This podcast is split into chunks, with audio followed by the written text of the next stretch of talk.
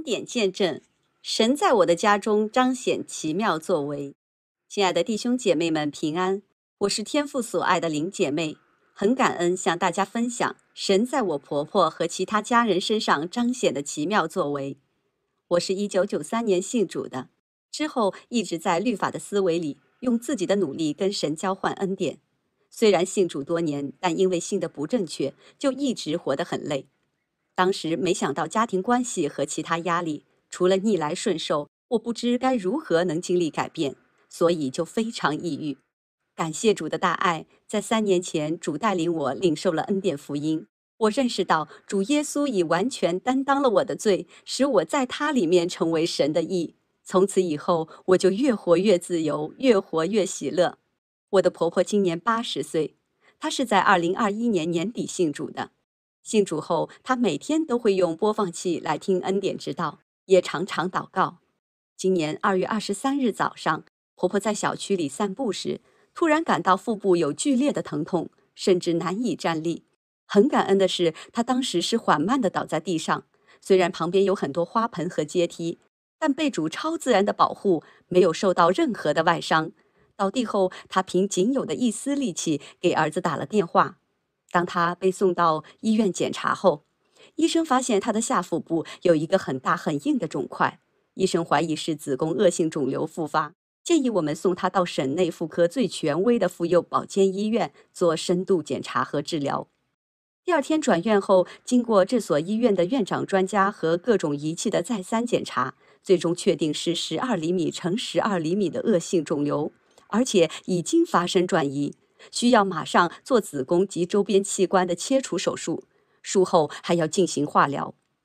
当时婆婆就在心里说：“主耶稣啊，我不需要动手术，你已经医治我了，我要平安回到自己家里。”因为儿女们还未真正认识主，也没有这样的信心，所以婆婆禁不住他们出于爱的担忧，只能答应配合手术。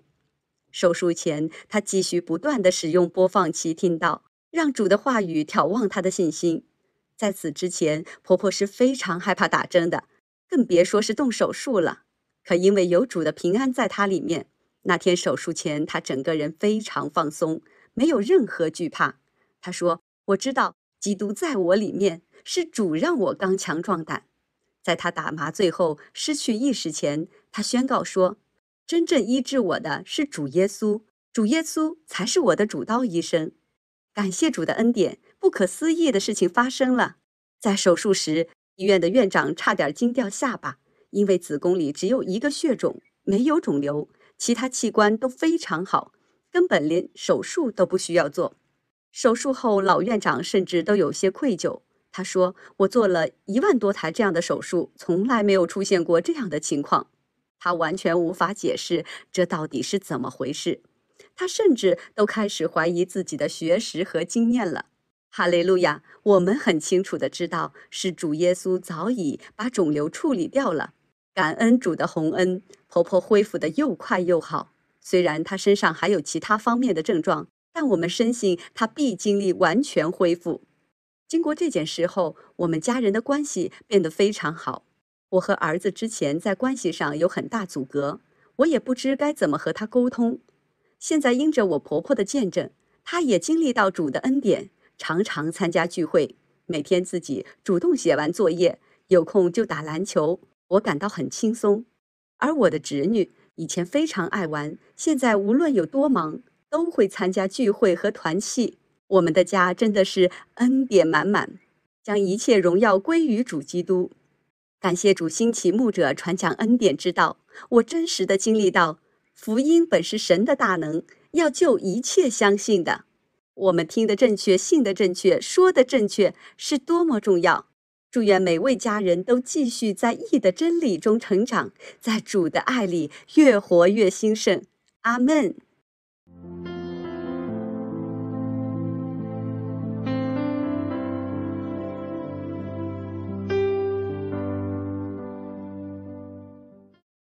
嗨，亲爱的家人们，平安！感谢主，在美好的主日，我们一起支取天父爸爸的爱，并在他的话语中大大的被建造而蒙福。今天呢，我跟家人们要谈到的是超越的生命。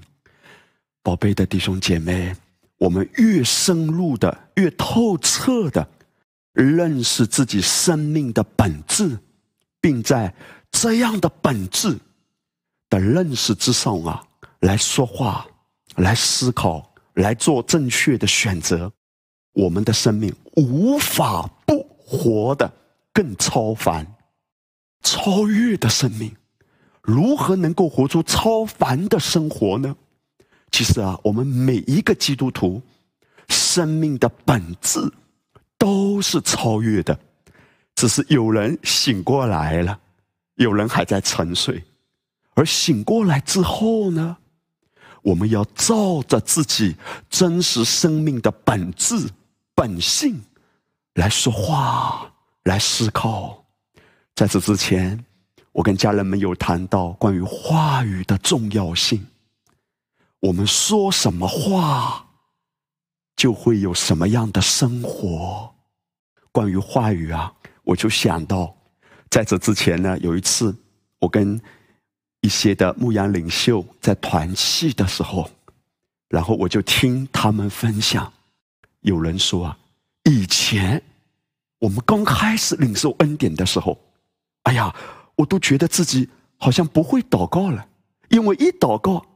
还是根据以前的思维，在律法之下的时候，就总觉得自己有亏欠，总觉得自己还不够。包括在祷告用词的时候，好像啊还在苦苦哀求的。哎呀，主啊，求你与我同在，主啊，求你祝福我，求你怜悯我，求你施恩给我。所以好多年前呢，刚开始领受恩典的时候，觉得自己不会祷告了。哎，其实这是好事哎，说明开始意识到，原来的那个祷告的模式，不是神的孩子叫乞丐啊。所以我们开始成长。今天呢，我们在恩典之下，我们越来越知道，不是苦苦哀求，而是感恩，而是支取，都已经成就了。我们只要支取。很有意思的，这位童工就分享，他说，当我进一步认识关于话语这方面真理的时候，好像。我现在又不知道该怎么说话了，哈利路亚！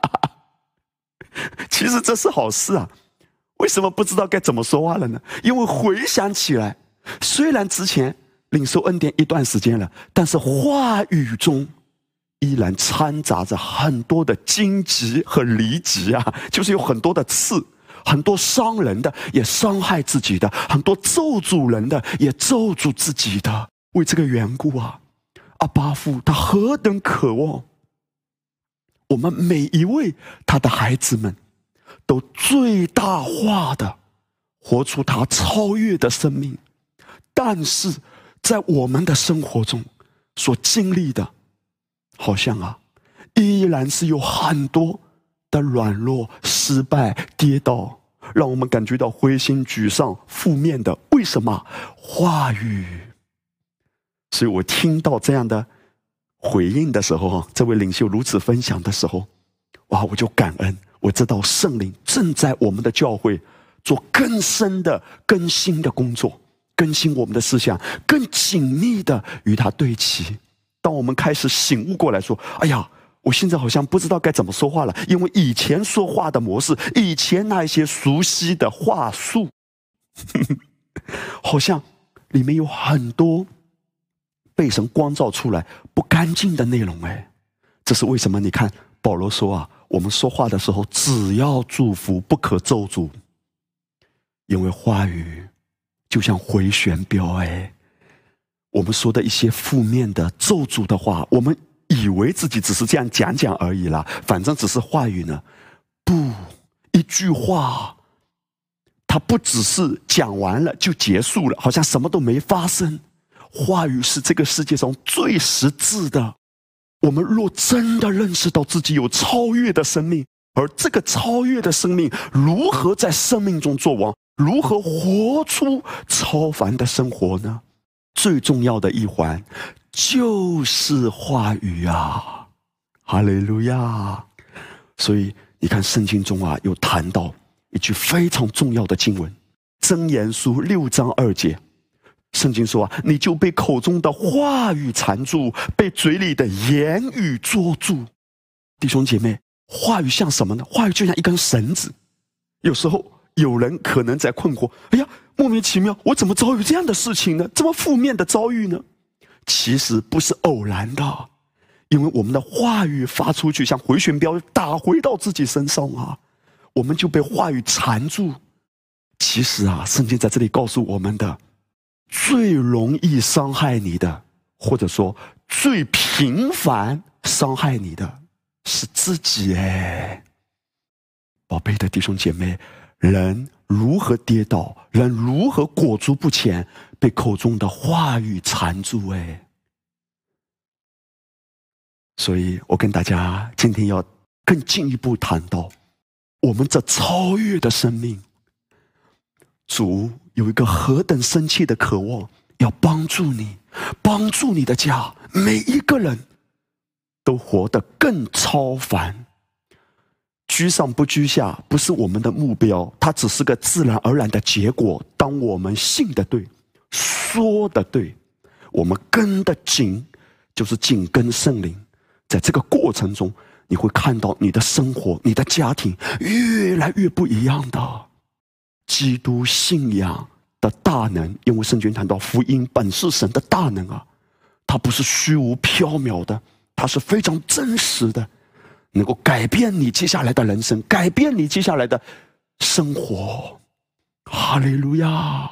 所以我们看真言书第六章第五节啊，圣经就在这里提醒我们说，要救自己。如鹿脱离猎户的手，如鸟脱离捕鸟人的手，请大家留意啊，这里面的手哈，脱离猎户的手啊，脱离捕鸟人的手，这里的手，它原文的含义竟然是权势，还有一个意思，竟然是车轮哎，哇，弟兄姐妹，脱离捕鸟人的手，这里面是谈到什么？就是那一个伤害你的权势。那一个想要来偷窃你的、攻击你的？当我们不跟魔鬼配合，我们所说的话不是照着世人的观点，不是照着旧品种、老品种的思维，而是按照这个新的生命。你看，圣经的翻译的版本非常奇妙的，就是英皇钦定版 KGV 版本，竟然把哥林多。后书五章十七节，若有人在基督里，他就是新造的人。KGV 竟然翻译成新的生物，我们是一个全新的族类，全新的品种。我们如何能够脱离世人？他们可能觉得是正常的。哎呀，人生在世嘛，难免有灾祸；人生在世嘛，难免有啊这种跌倒，有这种失败。其实神生了我们这个超越的生命。正常的生活就是稳行在高处，正常的生活就是不病、不死、不衰老，这个灵的生命可以活出来的。我们把世人认为正常的当做我们认为正常的时候，我们的生活就变得跟世人一样。我们把自己当做旧品种的一员，我们的生活。就从恩典中坠落。何为从恩典中坠落呢？恩典指的是什么？就是恩典的宝座啊，是指三层天的。所以你看，圣经有一个非常特别的例子，就是犹推谷。犹推谷那一天啊，他从窗台跌落下来，然后圣经就记载，当他们跑到楼下去看犹推谷的时候，大家都说：“哎呀，犹推谷死了。”从哪一层楼跌下来呢？非常特别的，圣经谈到保罗那一天晚上是在三层楼讲道，而犹推古呢没有坐在房间里，坐在窗户旁边。三层楼哎，三层指的是什么？三层天。从属灵的预表来说，那指的是属灵的高处，宝座是在天上啊。换句话说，从恩典中坠落，犹推古从三层天坠落哎。今天对我们来说是一个很大的提醒。为什么坠落？因为在窗户旁边、窗台上嘛。窗台上意味着他一边听房间里面的声音，一边听世界的声音，听窗外的声音。换句话说，他整个生命啊，他所接受的话语是很混杂的。他可能啊，好像基督徒嘛，礼拜天的时候听主的话，平时的生活中大量的接收这世界的观点、这世界的资讯、这世界教导他，哦，你要怎么活？宝贝的弟兄姐妹，你看到有一些的资讯，你要非常敏锐啊！你看到一个报告说，哦，现在哈啊，在我们中国啊，可能几个人里面就有一个是心脏病的，哦，五个人里面就有一个糖尿病患者。右腿骨坐在窗台上，他两边都听。当一个人听得掺杂的时候，一方面啊，知道我在基督里是新的品种，可是另一个方面又不断受教于世俗的小学。不断受教育魔鬼的谎言，这样的生命就从恩典中坠落了。所以圣经提醒我们：你要救自己脱离猎户的手，救自己脱离捕鸟人的手。我刚才谈到啊，原文里面那个手竟然是车轮啊，还记得吗？之前我跟大家分享一个让人很痛心的事，哎。曾经有一位姐妹来跟我分享，她说：“牧师，你为我的孩子祷告，我的孩子啊出车祸了。”然后这位妈妈就讲，在此之前，虽然她出于好意，可是她的话其实是很负面的。她提醒孩子说：“开车要小心哦，啊，免得出车祸。开车要小心哦。”她一直在讲出车祸诶，出车祸诶，出车祸。虽然她觉得她自己是提醒孩子要小心，可是她不断的告诉孩子要出车祸的，要出车祸的。宝贝的弟兄姐妹，最关键的一环就是话语啊！从灵生的就是灵，而灵的生命，它所带出的能力，最重要的就是透过话语，从话语带出来，怎么样的话语就有怎么样的生活。所以圣经谈到说，如鸟脱离捕鸟人的手，那个捕鸟人的原文含义就是射饵者。什么叫射饵者呢？就是。他利用人想要来偷窃我们、伤害我们，但是当我们信的对、说的对，哈利路亚，我们不再一而再、再而三的进到坑里，被偷窃、被欺骗。不，我们的生命是稳行在高处的。还记得吗？之前我们也谈过以弗所书第四章二十九节。我们来看 MSG 的译本啊。圣经在这里说：“要注意你的言语，别让任何污秽的言辞从你口中说出来。只要说造就人的话，因为每个字都是礼物。”有一位宝贵的领袖，他之前听我谈到这节经文的时候啊，他就被圣灵大大的开启，然后他呢就根据这一节的经文啊，他做了一张图片，非常有意思的。大家来看这张图片。你的话语就是礼物嘛，所以你看，他有很多的表情包，哈利路亚！当你说话的时候，这些礼物全部都出来。身为一个新的品种，我们在神爱子的国度里，这个爱子的国度里，有一个超凡的、独特的话语的体系。世界有世界的话语系统，而魔鬼污染了这个世界。以至于你看，这个世界中充满了很多负面的，人们动不动就说累死了、痛死了、气死了、难过死了，这是世人的属世的话语的体系，大家都觉得这是习以为常的、很正常的。可是对我们来说，这样的话语体系是非常不正常的，甚至是很危险的。而我们呢，有独特的话语体系，哎，我们讲的一些话。世人可能觉得你们这些简直是痴人说梦话吧？你们这一群的人，你们讲的话我们根本听不懂啊！你们到底在说什么？我们不是故意要把自己搞得好像很特别，不是故意让别人听不懂我们讲什么。保罗也谈到，在什么人中我们做什么人，意思就是为了跟别人分享福音的缘故，我们也愿意去了解，也愿意去抚救卑微的。但是我们至少自己要清楚。我们如何祝福自己？如何祝福我们的家？有一些的话是不能讲的吗？哈利路亚！我现在请大家看几张图片哈。你看，神所创造的动物啊，其他的生物啊，都有他们各自的话语系统，就是不同的物种、不同的动物。他们都有自己独特的语言。你看，当大雁南飞的时候，大雁它飞的形状竟然是人字形或者是 V 字形的。大雁如何懂得这样的模式来飞翔？因为这样子呢，是减少他们的阻力嘛。第一个冲在前头的大雁呢，它的阻力是最大的，但是它把气流呢往两边去，后面的大雁呢就容易一点。然后他们大雁呢要不断的轮流的轮流飞到第一个。我想要问，是谁教导他们的？他们是如何沟通的？对我们来说呢，也许我们觉得好稀奇啊！哎，这些大雁他们是如何懂得这样飞翔的？他们是怎样沟通的？大雁有大雁他们独特的语言系统，他们自己能够懂得。再看一个例子，就是蚂蚁。当蚂蚁在地上爬的时候。他们是爬成一条线的，就算这条线是弯来弯去的，但是他们全部都跟着这条线走。换句话说，我们不懂蚂蚁的语言，但蚂蚁他们自己能够沟通。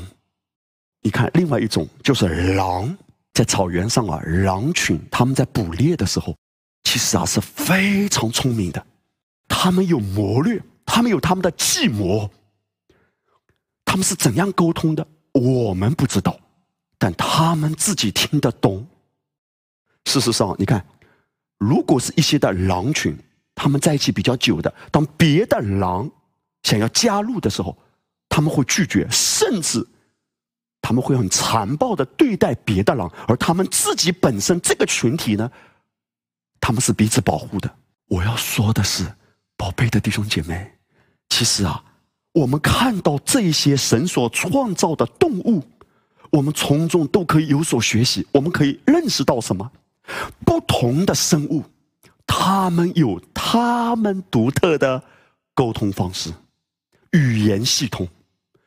我们呢，身为新的族类，哎，哇，宝贝的弟兄姐妹，我们是新的物种啊！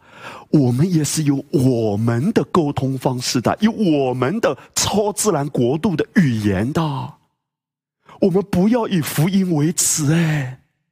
当我们宣告真理的时候，别人可能会笑我们。哎呀，你们这些的人不知道在讲什么东西。别人可能会耻笑我们，别人可能不能理解我们。但是保罗却那么掷地有声的说：“我不以福音为耻啊！这福音。”本是神的大能，福音是何等的荣耀，福音是何等的大能。当我们领受这福音，我们听信这福音，我们降服于这福音对我们的教训，对我们的教导，向我们所开启的神国度里面的丰盛，我们信了，我们跟随了，我们支取了，领受了。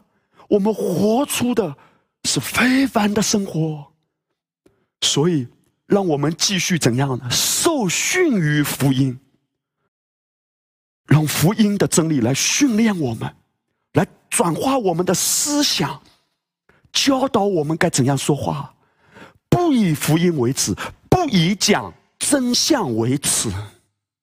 你看到身上的症状，你看到家里的事情，你要讲表象还是讲真相？讲表象，大家觉得是正常，世人觉得正常，可是，在灵界里面，我们却是在抵挡神的道，甚至在咒诅自己。这些全部都不是神国度运行的方式。神国度运行的方式就是讲论真相。神国度的运作方式就是定义不说谎言，不说人的话，不说鬼的话。这是什么？这是成长，这是神带领我们脱离婴孩的状态。宝贝的弟兄姐妹，超越的生命如何活出超凡的生活呢？我要跟大家谈到的第一大点，就是借着对福音真理啊更透彻的认识，而脱离婴孩的状态。婴孩的状态是怎样？婴孩就是指眼界呢。很低的，只看眼前的嘛。所以一个人啊，不管他信主多少年，如果他对义的真理很陌生，还没有真正在义的启示上成长的时候，他就是跟着表象说话，就是跟着世人的，或者他自己曾经心思意念还没有被更新的时候，那个旧品种的思维来说话、来判断、来行事，这是什么状态？就是婴孩呀！不管信主多少年，不管他在教会担任什么位分，也许是长老，也许是牧师，可是如果他没有真正醒过来，意识到他自己是新的品种、新的族类，保罗啊，真是毫不客气啊！他说啊，这就是婴孩。话语像孩子，心思像孩子，意念像孩子。除非我们真的长大，就把孩子的事脱离了。为什么他谈到行事为人不要凭眼见，而要凭信心？原文就是在灵里行走，不要凭眼见，因为眼见就是婴孩的状态。根据经验，根据过往失败的历史，根据自己的感觉，我就想到，我们有一位非常宝贵的领袖，他曾经也跟我谈到。她说：“当她怀孕的时候啊，那个时候她和她的丈夫开车经过她家旁边的一条路。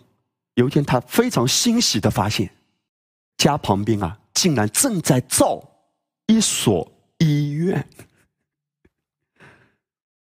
这位家人呢，那个时候她还在怀孕啊，她就跟丈夫说：‘哎呀，正在造医院啊，而且竟然是儿童医院啊！’她就好开心啊。”然后他就说：“哎呀，这样以后我们带孩子去医院就方便了。”他家旁边有一所医院，儿童医院正在造的时候，他竟然很开心，因为以后去医院就方便了。而且常常经过嘛，因为就在家旁边嘛，常常经过这条路的时候，看到儿童医院正在建，每看一次。就开心一次，就不用那么远的去其他的地方了。我们就就近去医院吧。他现在分享出来哈，他说啊，都不知道自己以前在讲什么。为什么要那样讲呢？因为根据他的经验，孩子生个小病不是正常的吗？虽然还在怀孕，还没有生下来。他就开始在为孩子规划他的未来了，所以他现在讲啊，回想起来，真是不知道自己讲什么，对不对？你知道发生什么？这个孩子生下来之后啊，接下来有好几个月的时间，莫名其妙哎，就一直在生病哎，一下子感冒发烧，甚至小小的这个宝贝的生命啊，还有肺炎哎，有一段时间，哇！你就知道话语的能力有多大。我的话语到底是带出祝福还是咒诅？你知道什么是婴孩？婴孩就是根据自己的经验，或者看别人所经历的，也套在自己身上，而没有真正意识到我是不一样的，我是新的品种啊，新的族类啊。所以保罗说啊，当一个人在婴孩状态中的时候，就是凭感觉说话。就是凭眼见说话哦，别人会这样，我也一定会这样。别人都去医院，我也一定会去医院的。谁不去医院？我们绝对不是否认医院存在的必要，但是对你来说，神首要祝福你的、恢复你的方式，就是帮助你先信的对。然后到一个地步，当你越活越非凡的时候，有超越的生命，活出非凡的生活。到一个地步，你可以告别脱离世人那样好像跟医院分不开的这种生活模式。不要因为哈你买了社保，哎呀医保都买了，必须得用一用，不用可惜。宝贝的弟兄姐妹，你可以。拒绝这个方面的，你可以告别药物的。我不是说你今天一定要把药物给停掉，也是根据你信心涌流的程度，根据你整个啊道的启示的程度，对于话语认识的程度，一步一步来嘛。也不要模仿别人，不要学别人的外在，从里面发出来。可是至少我们要清楚的知道。神的心意是什么？神最高的心意就是帮助我在生命中做王。哎，药物不能做王，止痛药、感冒药、什么消炎药不能再辖制我们。我要在生命中做王。罗马书五章十七节，这是一个超凡的生活，活出来了。所以，如何能够脱离婴孩的状态呢？就是对福音更透彻的认识。福音向我启示基督是怎样的基督，以及也向我启示在基督里的我是怎样的我。越发认识透彻，越频繁的认同，越坚固的认定。保罗论到婴孩的时候，保罗说啊：“凡只能吃奶的，都不熟练仁义的道理，因为他是婴孩。”当一个人对义的真理，就是对福音不够透彻的时候，就把自己当做一个普通的人，一个平凡的人，把自己当做跟世人一样的族类。其实啊，神的话语说，那就是婴孩，因为对自己义的本质还不熟练，还不透彻。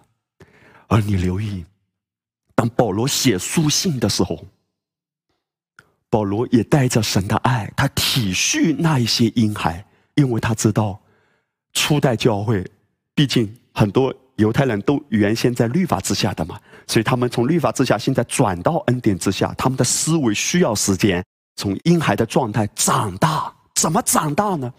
所以神就透过保罗，不断的向他们传讲春风话语啊，不断的向他们解开福音的真理、福音的奥秘。保罗里面有一个迫切，保罗希望教会成长起来，不要留在肤浅的程度。所以保罗就说啊，在完全的人中。我们也讲智慧，但不是这世上的智慧，也不是这世上有权有位将要败亡之人的智慧。他非常清楚的区分哎，教会其实有两种人，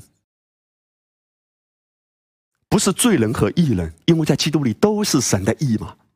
但是呢，虽然都是义人，可是有两种类型，一种呢叫婴孩，一种呢。叫做成熟的，所以保罗就说，在完全的人中，我们也讲智慧，可是这个智慧是更高的智慧。我们看另外一个版本的翻译啊，就更清楚了。当代译本，保罗怎么说啊？他说：“当然，我们也跟成熟的人谈论智慧，不过并非这个世代的智慧。”所以保罗就知道，在教会中有一些是成熟的。我要跟成熟的人讲一些的话，这样的话语是更高的启示，是更超越的智慧，是更透彻的把福音解析开来。因为对一个还不够成熟的，他可能还跟不上，他可能听到一些道的时候都听成要求了，听成定罪了。我举个例子。因为保罗很清楚的知道，在基督里我们是神的义嘛。什么是神的义啊？保罗甚至谈到他自己的生命啊。其实每个在基督里的都一样，但保罗不是逼你们每一个人都要这样子认定，不是逼他们每个人都要这样子宣告。可是保罗他自己是这样宣告的，他说：“我活着就是基督。”可是一个婴孩，他的思维还没有被更新的时候。他觉得自己就是一个软弱的人，觉得自己就是一个平常的人，觉得自己就是一个很普通的人。哎呀，保罗，你太骄傲吧？你怎么可以说你活着就是基督啊？你算老几啊？你算什么？我看你的行为，我看你的言语，我看你的生活，可能也有很多缺点啊！你怎么这么好意思敢说自己活着就是基督啊？宝贝的弟兄姐妹，保罗根本不是谈论他外在的表现。保罗在谈论的是他生命的本质，而保罗为什么要这样子认定、这样子宣告？因为只有这样子认定、宣告，你的生活才能跟你的本质一致啊！所以保罗说，有一些的话跟婴孩没办法讲嘛，因为婴孩听不懂，婴孩只能讲表象的，婴孩。留在感觉里，哎呀，我现在很可怜啊！我觉得自己就很糟糕哎，我觉得我的家人都太糟糕了，他们都太烂了，太让我失望了。所以很多人一直在讲表象，讲感觉。哎呀，我的丈夫很糟糕啊！哎呀，我的孩子问题太严重了！哎呀，都气死了！你看，有些的父母啊竟然都说自己什么气死了，孩子太烂了，孩子让我彻底失望了，这个孩子没有出息的，都在咒诅哎，为什么？婴孩嘛。不管信主多少年，如果只是根据表象说话，用保罗的眼光哎，保罗里面带着神极深的爱、极深的负担、极深的迫切，他说：“脱离婴孩的事吧，弃绝婴孩的事吧，开始成长嘞。”圣经另外一个译本扩展版，把哥林多前书二章六节啊翻译的更具体耶。他说：“当我们成为成熟的基督徒（括号成熟的基督徒指的是什么呢？就是灵性成熟的基督徒，在理解上已经成熟时，我们确实传授一种更高的智慧，就是对先前隐藏的神圣计划的知识。但这不是这个时代或这个世界的智慧，他们将一无所有，注定要逝去。”当我们更成熟的时候，成熟的基督徒，其中一个方面是什么？就是在理解上已经成熟了。什么是理解上已经成熟了呢？福音本是神的大能，这个大能，这个超越的能力如何涌流，如何彰显，就是伴随着我们对这个道啊，对于福音、福音启示、基督是谁，以及在基督里的我是谁吗？对于这一系列的信息，对于这一系列的真理，理解上更成熟，我更清楚的认识了这福音，我更透彻的领受了这福音的启示，我更清楚的理解到。神的心意，基督这复活的生命，到底住在我里面的基督是怎样的基督？与基督合一的，成为一灵的我，到底是一个怎样的我啊？我拥有超越的生命，这个超越的生命到底是一个怎样、何等非凡的超越的生命？嘿，弟兄姐妹，对于这一系列的信息。我们理解的更透彻，认识的更深入，认同和认定的更加坚定、更加深入的时候，你整个生活就不一样了，一定不一样的。所以保罗，你看到了没有？他真的是被圣灵感动，他巴不得教会都成长。所以他说有两种嘛，一种是婴孩，可能信主多年哎，但只留在感觉里，把自己当做世人一样。神还是爱我们每一位的嘛，神永远爱我们的。但是为什么要留在这个程度呢？当保罗论到婴孩的时候，我们看吕正中译本啊，他这样子说：“他说我做婴孩的时候，说话是婴孩，意念是婴孩，理论是婴孩。既长大成人了，就把婴孩的事怎么样啊？废掉了。哈利路亚！借着对于福音的理解更深入，认识到我就是神的义，我活着就是基督，我是神生的，我拥有属天的权柄，超越的生命。”现在，我把以前的那种讲话的模式、讲话的方式、那一种思想的模式，全部都废掉了。我弃绝那样的思维，我弃绝那样的话语。哈利路亚！我跟大家分享哦，我就想起来，我跟师母啊，对于道的认识一步一步成长的时候。神呢，就光照我们很多的方面，甚至透过话语来管教我们在一些的方面哈。我跟大家谈到哪一个方面呢？最近我们被神管教的很 有意思的，哈利路亚！以前啊，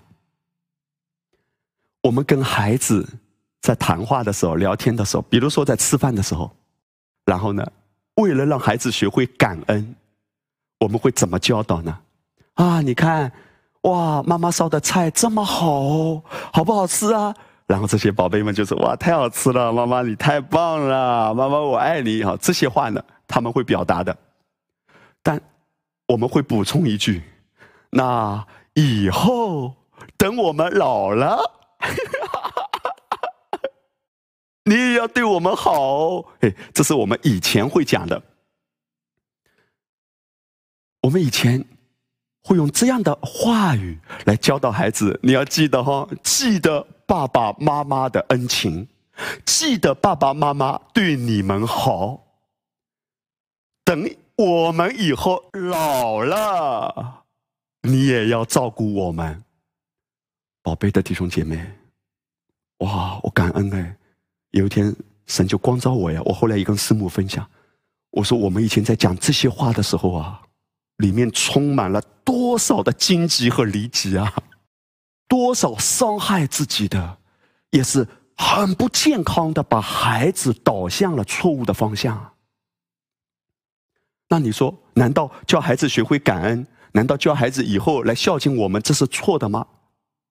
这个话表达出来的时候，我们的出发点是好的，也希望孩子学习感恩。可是话语里面，你现在想一想：第一，我们在强调以后我们会老的，我们会老的，我们会老的，啊，我们以后走路都走不动了，以后啊，我们啊需要你们照顾等等。我们现在就开始为以后我们走不动了做准备。以后我们行动不便了，做准备。以后你们也要照顾我们。我们现在就开始在为将来那样的状态做准备。而我奉耶稣基督的生命来祝福你，你的生命是不病不老不死。计划过了很多年，三十年、五十年、七十年、一百年，在你见主那一天之前，如果主还没有提我们回家，我们在地上计划。离世之前，我们依然是眼睛明亮，耳朵非常的清晰，听得清楚，手脚非常的有力。我们是可以平平安安见主的，不是在病床上哀嚎啊，很痛苦的，不是以这种状态的。你要为你的未来做怎样的准备？与此同时，当我们这样讲的时候，无形之中，我们其实在培养孩子一种交换的思想。哎，啊，我们现在对你这么好，以后你看，马上就补一句：以后你也要对我们这么好。其实，你都不需要去特别提醒的，因为如果他们真的认识基督，如果他们连接基督，他们一定会感恩的，因为恩典会亲自教导他们的。某个角度来说，无形之中又把他们带进律法，哎，因为让他们懂得交换。弟兄姐妹，因为感恩都是满出来的，会感恩的，你放心吧。而现在最重要的是，我要跟孩子说的话，只有祝福的。哇，爸爸妈妈心甘乐意的哦，非常愿意来服侍你们，非常愿意来爱你们的，这些我们都很甘心的。我也知道你一定感恩的哦，你只要说这些祝福的话就好。不要特别提醒他，以后我老了。第一，你不会老，哈利路亚，真实的生命是不老的。第二，你不需要特别提醒他，以后要特别怎样对待你，圣灵一定会教导他的。如果你的孩子哈还在比较幼小的年纪，放心吧，弟兄姐妹，借着你思维的转变和话语的转变，我们的孩子是多么的有福啊，因为。他们现在在这个年纪的时候就开始接受真正符合他们新本性的教导。像我们信主这么多年的，甚至像我是这么几代的基督徒，家庭的信仰的文化、家庭信仰的思维里，其实回想起来，有多少的谎言，多少掺杂着律法的这些东西，现在。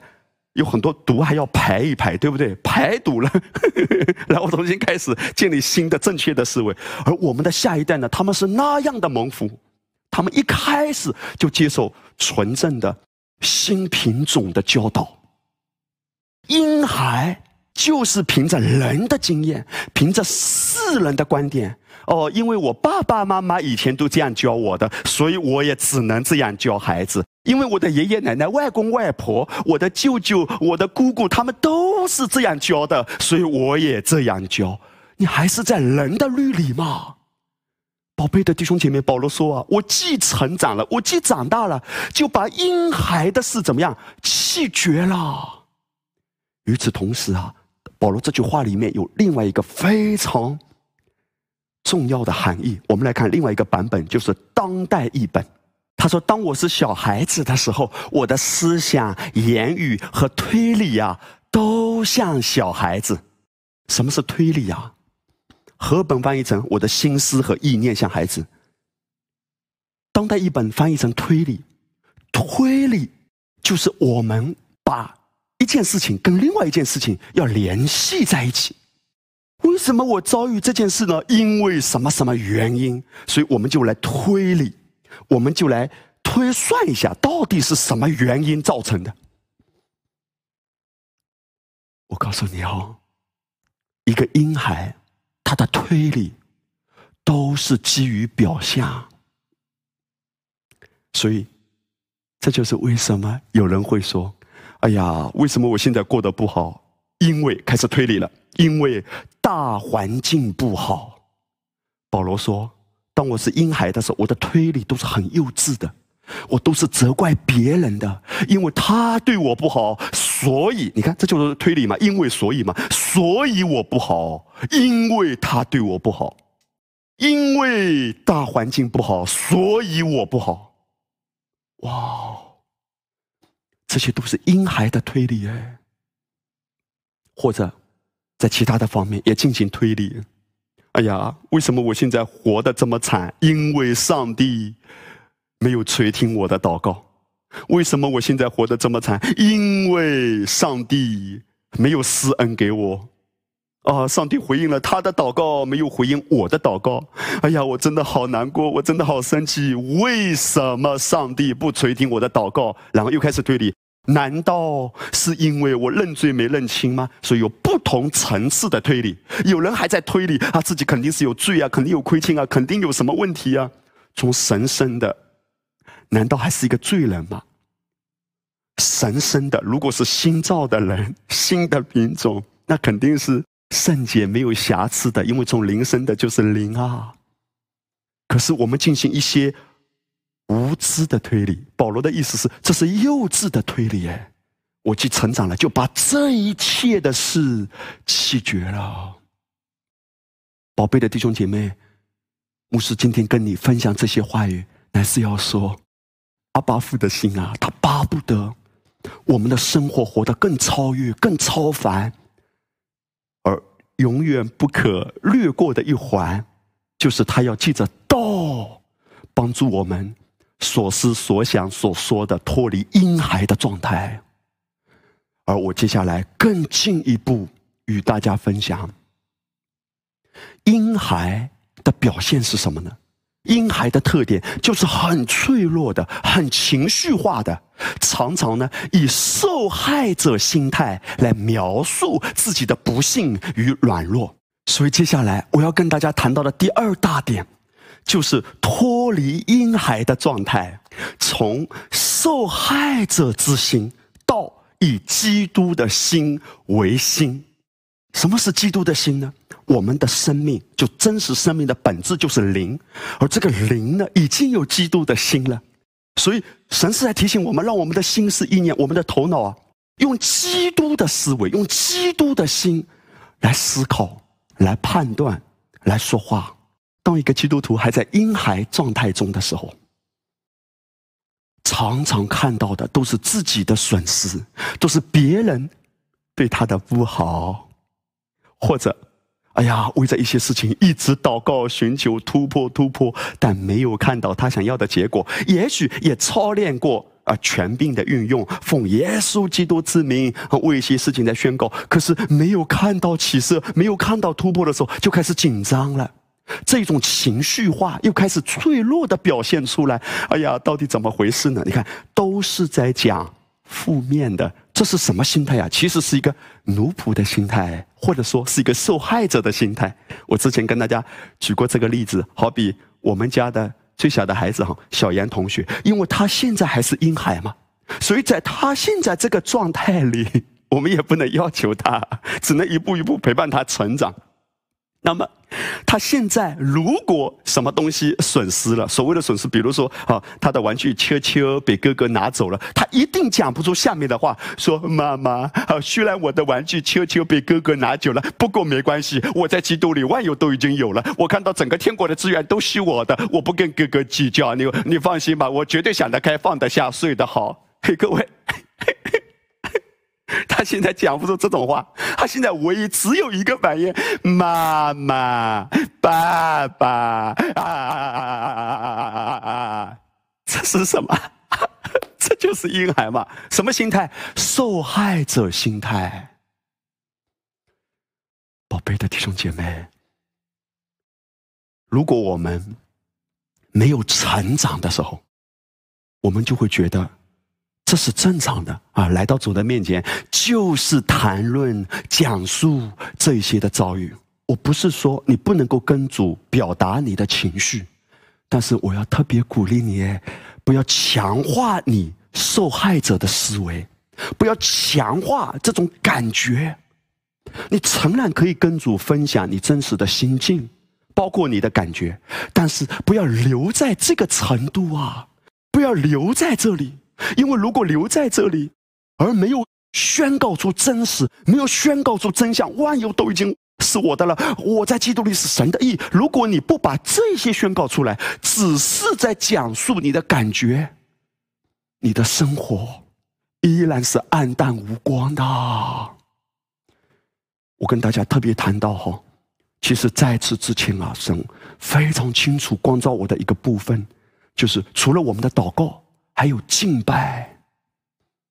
因为我们要知道啊，我们唱的敬拜的歌曲，那个歌词其实反映出创作者他对福音的理解，他对自己生命本质的理解，他对道的启示。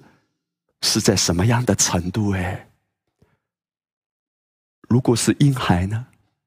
也许这个鸽子看起来，哦，好体恤人哎，很安慰哎。或者这个歌呢，我们唱唱，曾经哈，可能有流泪，觉得很感动啊，啊，大家都哭成一片，很感动啊。可是当你在更高的维度去看的时候，你就知道。可能是小孩子过家家的话，我讲这些内容哈，其实在此之前我很挣扎哎，我只跟一些的领袖分享过，我直接列举到一些的歌，因为我为了把这一点阐释的更透彻、更清楚，我就列举了一些的歌。但是现在是主日讲道嘛，很多人听到。这一些内容的时候，可能会被冒犯，甚至被伤害。你要知道，从牧师的出发点来说，绝对不是想要伤害或者冒犯任何人。但是，在我预备这篇信息的时候，我觉得神也在提醒我：如果我不放胆的把这一点讲出来，很多弟兄姐妹在你自己平时的灵修、平时与主亲密同行的这个过程中啊，你自己可能依然在唱一些歌。你要知道，歌怎么唱的？歌是用嘴巴唱的呀，要开口的。可是那个歌词根本不是祝福你自己，而是带来很多的压制的，甚至是咒诅你自己。我们觉得这些歌词好像是感动的哦，安慰我。可是弟兄姐妹，因为神很直接的光照我哎，所以我也靠着主的恩典放胆跟你讲这个方面，我也放胆跟你列举一句歌词。这一首歌啊，我曾经也是很感动的，也是常常唱的。可是当我醒悟为意，越来越深入的时候，当圣灵带领我越来越认识到自己生命本质的时候，在基督里我是神的意啊，有一些的歌词就唱不出口来。这一句歌词是这样子说的：虽然有时我会跌倒软弱，虽然有时我会跌倒软弱。这个歌啊，整体的歌词很多，下面的内容呢都是很棒的。可是这一句歌词，我跟大家分享哦，很清楚的。有一天我在开车的时候，我又开始唱这个歌了。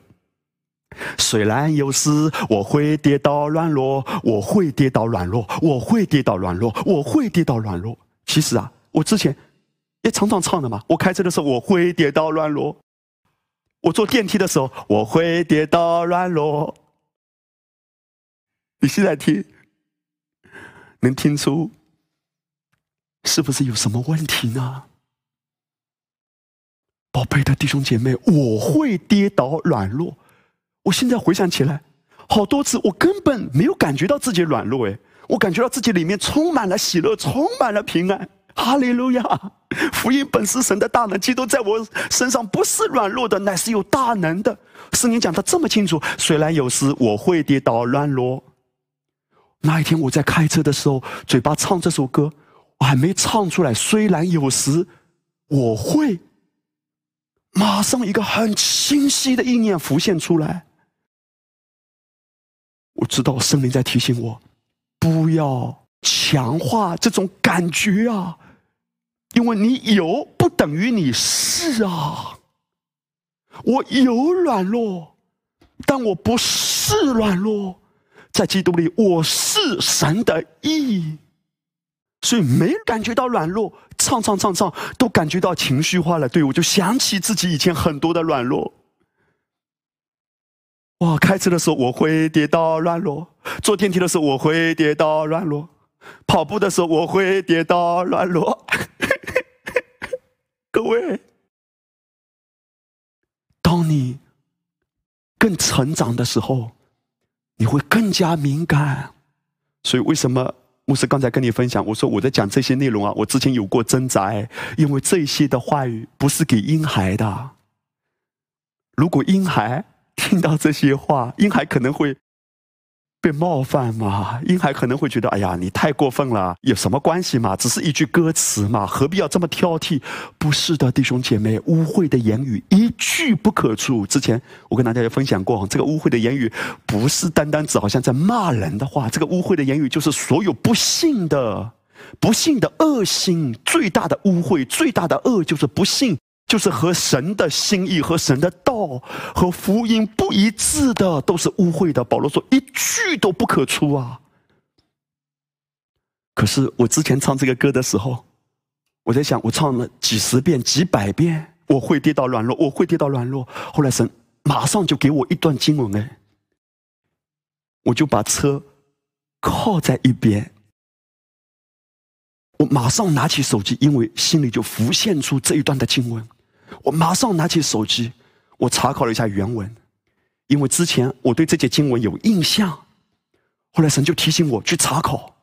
我现在给大家看这节经文是什么，就是马太福音第八章十六节到十七节，圣经说，到了晚上，有人带着许多被鬼附的来到耶稣跟前，他只用一句话就把鬼都赶出去，并且治好了一切有病的人。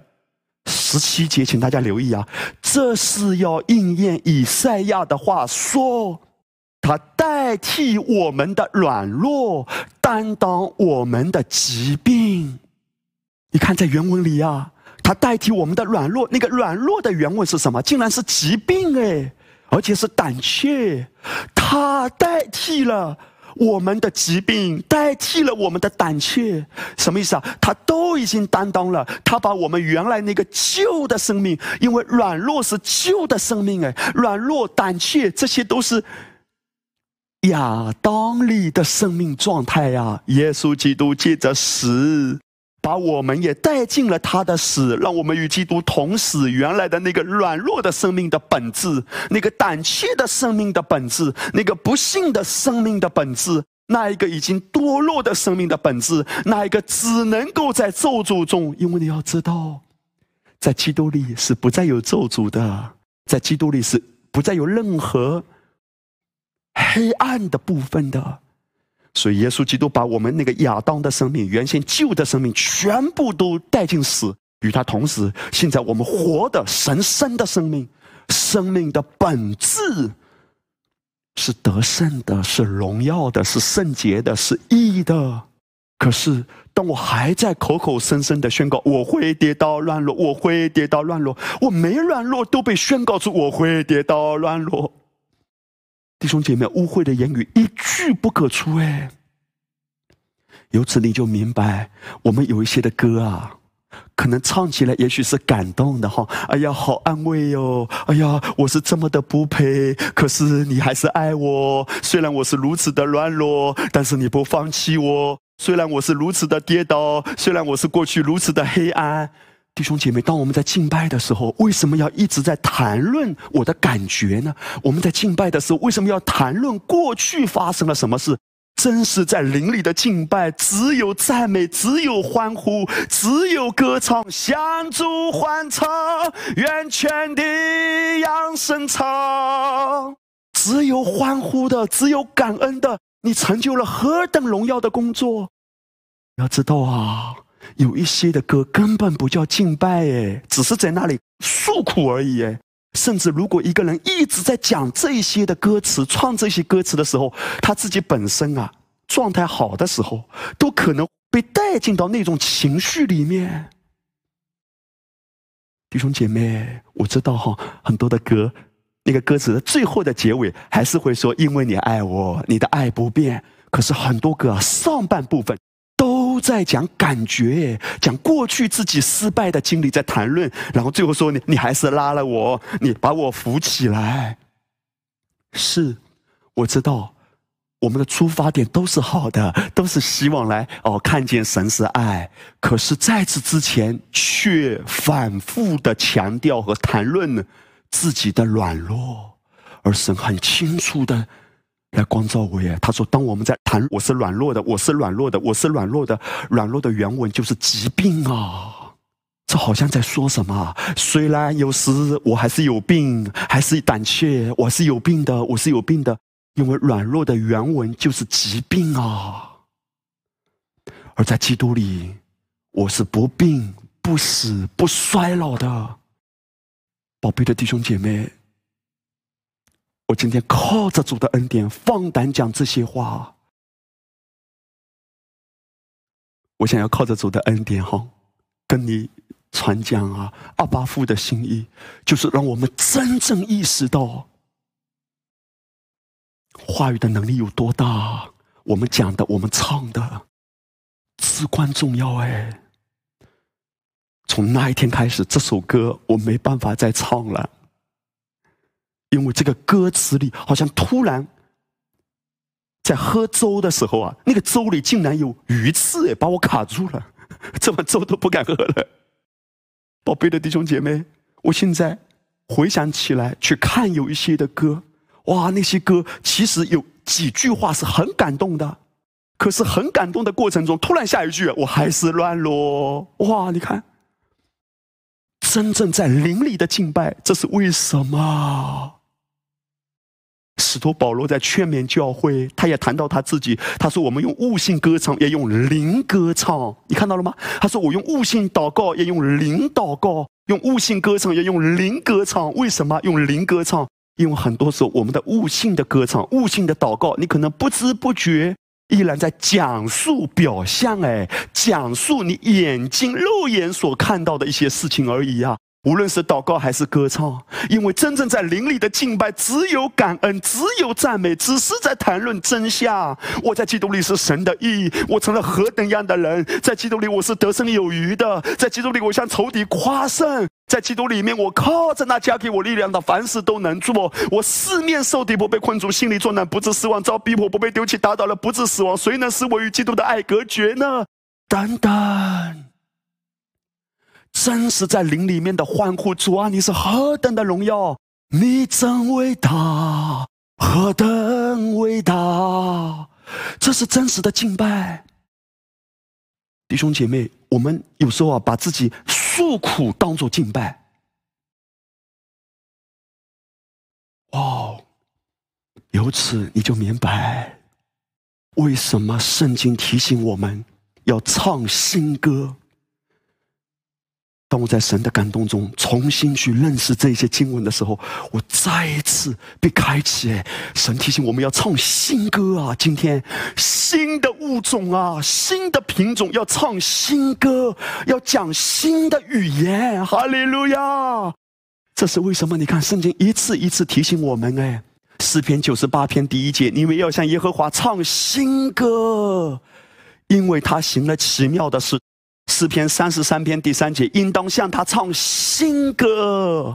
诗篇四十篇第三节，他是我口唱新歌。哈利路亚！什么是新歌？就是与我们的新本性相符合的歌。在基督里，我是神的义，要唱出这样的歌。而我跟你谈到更进一步，弟兄姐妹。我们今天所说的话，我们今天所唱的歌，其实都是先知性的，都是启示性的。如果我们唱的歌与神的心一致啊，其实我们是在用唱歌的方式，在带出灵界，从有到有嘛，带出灵界已经有的很多的产业。我再说一遍啊，很多时候我们在唱歌不是拿来发泄我们的情绪的，我们的唱歌乃是一个有创造性的举动啊！哈利路亚！再说一遍，当你歌唱的时候，其实你正是在创造。所谓的创造，不是死无变有啊，是灵界的有到物质界的有，死有变有啊，把灵界有的带出来。这就是为什么，哈利路亚，哈利路亚！为什么？以赛亚书第五十四章第一节，圣经说：“你这不怀孕不生养的，要怎么样？要歌唱。”哇，弟兄姐妹，在基督的思维中，唱歌是一个有先知性的行动啊！为什么谈到那不生养的、不怀孕的要歌唱？灵界里都有了。但在物质界，你还没有看到。从某个角度来说，没有怀孕，没有生养，就是还没有看到果子吗？不只是谈到我们的身体哈，也许一对夫妻，他们还没有生孩子，他们很渴望有一个孩子，但是还没有生下来。不管医生给什么报告，宝贝的弟兄姐妹，不要根据现象给自己定论，因为神已经给了你一份真实的报告，在基督里万有都有了，你必生养众多。可是如何从有到有呢？神给我们的一个秘诀，竟然是唱歌。你要歌唱，神在呼唤我们也唱吧，唱吧，唱什么？唱感觉吗？好悲惨呐，真的惨啦！我，哎呀，家庭里面没人啊，没有下一代，要唱这些歌吗？要讲这些鬼话吗？这是魔鬼喜欢听的。我们只是在表达自己的感觉、情绪和我眼睛所看到的吗？No，不要活在这样的状态里了。那不生养的、还没有生养的、还没有怀孕的，唱吧，因为你的歌唱是一个先知性的举动。你把灵界里已经有的，现在你看见了，万有是有的，都已经有的，我借着唱把它带出来。哈利路亚！我要欢呼。无论得失或不得失，我的心充满感恩，永远赞美不停。我要赞美，永远赞美，哈利路亚！万有都是我的，在基督里我是神的义，哈利路亚！那还没有生养的，唱吧！你这未曾经过惨难的，要发声。歌唱、扬声、欢呼，哈利路亚！弟兄姐妹，唱的时候啊，不是那种可怜兮兮的，那种哦哦，觉得自己很绝望的、很无助的。我是如此的孤单，现在只有你能安慰我，谁都不能帮助我，我只有依靠你，只有你的爱安慰我这破碎的心。宝贝的弟兄姐妹。神的把歌唱定义为什么？一个先知性的举动哎！如果我们在歌唱中讲述自己的悲惨、自己的破碎、自己的糟糕，我们以为这叫属灵，以为这叫做哦跟神亲密的连接，其实你都不知道，人被自己口中的话语缠住，人被自己唱的歌缠住。神向我们解开啊！唱歌是拿来创造用的。当教会真的醒过来，教会真的醒过来，你的生命真的醒过来，你的家不一样。神说：“未曾经过惨难的，要发声歌唱，扬声欢呼。”我就想到使徒保罗和希拉，当他们被关在监狱中的时候，他们为福音的缘故被辖制了。这个时候，他们什么反应？他们有没有在那里唱哀歌？怎么办呀？咋整呀？只有你能安慰我啊，主啊！他们不是在唱这些歌啊。保罗和希拉在监狱里怎么样？扬声欢呼，无论得失或不得失，我的心只有感恩。永远赞美不停，万有都是我的，万有都是我的，万有都是我的，万有都是我的，所有的事都为我的益处而运行。耶耶。哇哦，哈利路亚！唱吧，保罗和希拉，你看到吗？在那个场景里，他们好像忘我了，他们只剩下歌唱、歌唱、歌唱。接下来发生什么？虽然圣经没有记载他们唱什么歌词，但是可以想象，他们绝对不是在那里讲述自己糟糕的感觉啊！去啊，我被人打了一顿，我现在腰酸背痛、腿抽筋，绝对不是哎。接下来的那个结果的出现。你就看到，突然之间锁链断开，锁链断开。虽然俺们不知道使徒保罗他到底唱的是啥，但是俺们一定可以确信的一点，他们绝对不是在讲述自己糟糕的感觉，而是在讲述真实，在灵里运行，监狱的门都震动。我奉耶稣的名，在你家庭里曾经辖制你的家庭的、压制你的家庭的，甚至让你的家人感觉到疲惫的、虚弱的，家庭的气氛好像是很压抑的，常常彼此之间讲论断、伤害的话的这种辖制，彻底的断开，在你的家里只有喜乐，只有感恩，借着你的口唱出来，唱出来。大家一起来说哈利路亚，阿门！唱出来，每一位家人啊，来，我邀请正在看直播的家人跟牧师一起来宣告说：我的家充满了敬拜的歌声，阿门！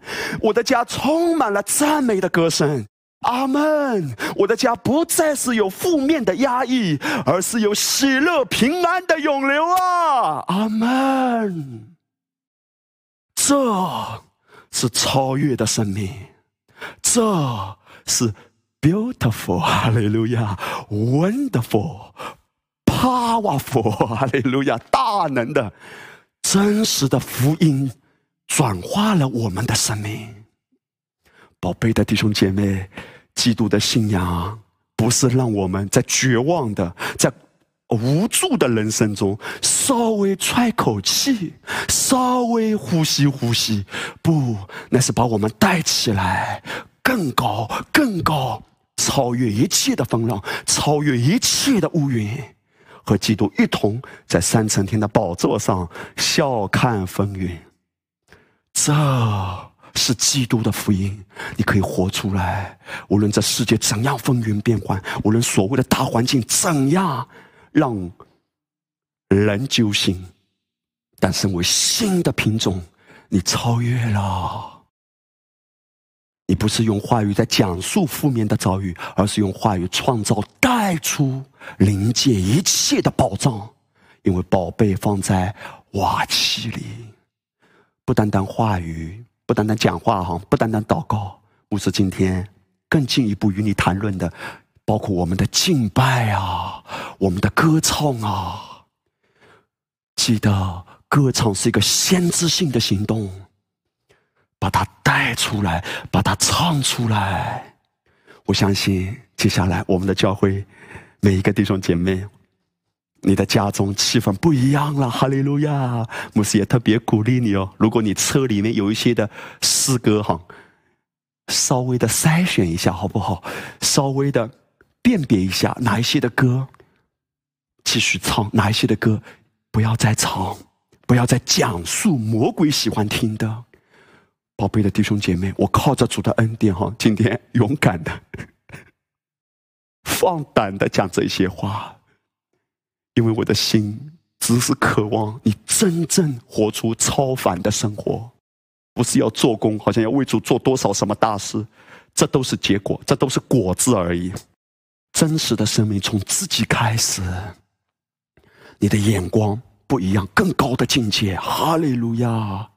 所以我们就谈到，脱离了婴孩的状态，以基督的心为心，以基督的心来歌唱，以基督的心来讲述，以基督的心来说话。这也是为什么神给我们新的语言啊！新的语言是什么？就是新方言。你看，当上帝谈论方言的时候，哈利路亚！马可福音十六章十七节，信的人必有神迹随着他们，就是奉我的名赶鬼，说新方言。哈利路亚！信的人必有神迹随着他，因为这一群的人，新的族类，他们动用已经有的权柄，奉耶稣基督大能的圣名，以及他们的口中讲出新的语言，因为在神爱子的国度里有一套新的语言系统，我们所说所唱的都跟本性是符合的。哈利路亚，宝贝的家人啊，在神爱子的国度里有一套全新的语言和思维系统，我们需要更透彻和全面的学习并领会。身为神国度的子民，我该怎样思考？该怎样说话？该怎样歌唱？并该怎样使用新品种的权柄？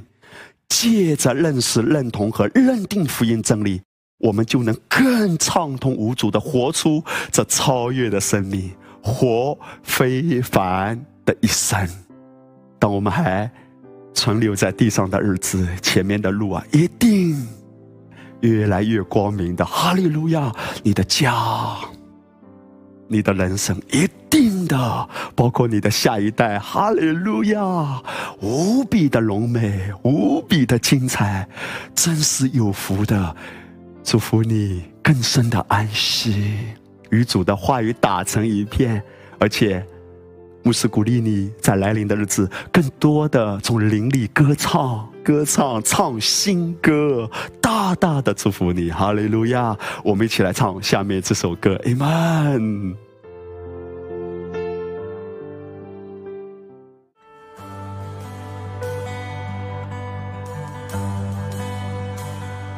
尊贵荣耀君王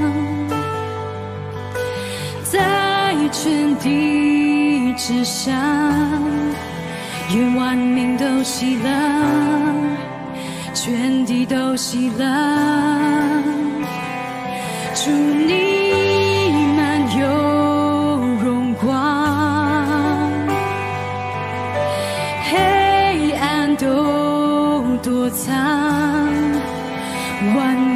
声唱，起来高声唱。